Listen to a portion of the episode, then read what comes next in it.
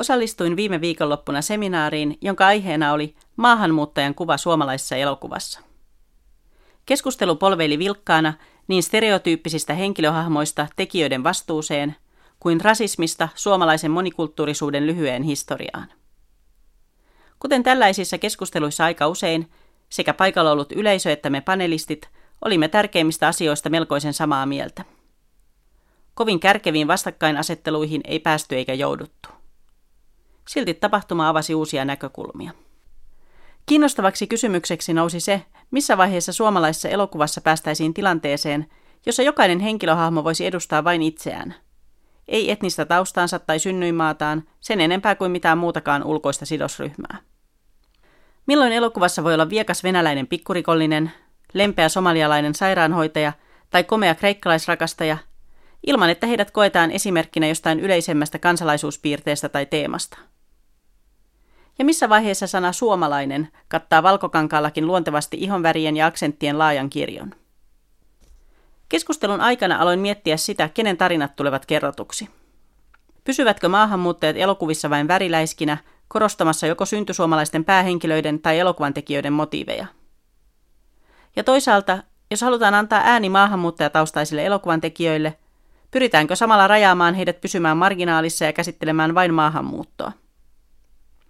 Yksi lempikirjailijoistani, nigerialainen Chimamanda Adichie, puhuu yhden tarinan vaarallisuudesta. Siitä, miten käy, kun käsityksemme kokonaisista kulttuureista tai jopa maanosista lepää yhden vallitsevan stereotyyppisen tarinan varassa. Kuten vaikkapa siinä, että Afrikka on nälänhätien ja sotien riivaama. Räikeintä vallan väärinkäyttöä on viedä ihmisiltä ja kansoilta oikeus kertoa itse oma tarinansa. Typistää heidät sivurooliin jonkun toisen sankaritarussa – ja tästähän meillä on koko Hollywood-elokuvan historian verran esimerkkejä tarjolla.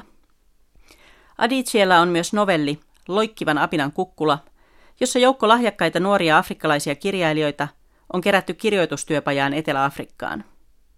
Pajan valkoinen vetäjä kommentoi kirjoittajien tekstejä, mitätöiden sekä senegalilaisen homoseksuaalisuutta käsittelevän tarinan, että minä kertojan omakohtaisen työpaikan räikeästä seksuaalisesta häirinnästä kertovan novellin epäkiinnostavina – ne kun eivät ole aitoja afrikkalaisia aiheita.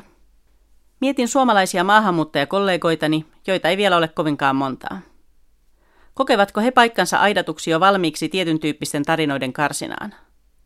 Toisaalta tarpeeksi vakiintuneen aseman myötä ulkomaalaistausta onneksi unohtuu.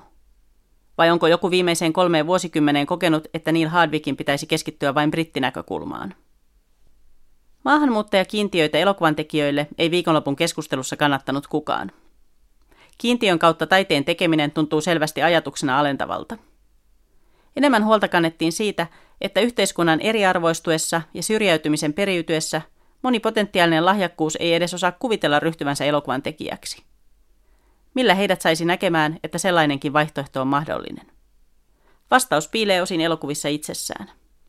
Siis siinä, millaisia ja millaisesta taustasta tulevia henkilöitä näemme ennakkoluuloja rikkomassa niin fiktiivisina hahmoina kuin tekijöinä. Symbolien ja esikuvien merkitystä ei pidä aliarvioida. Jotta uskaltaisi unelmoida, on ensin nähtävä, että haaveen saavuttaminen on ollut jollekin mahdollista.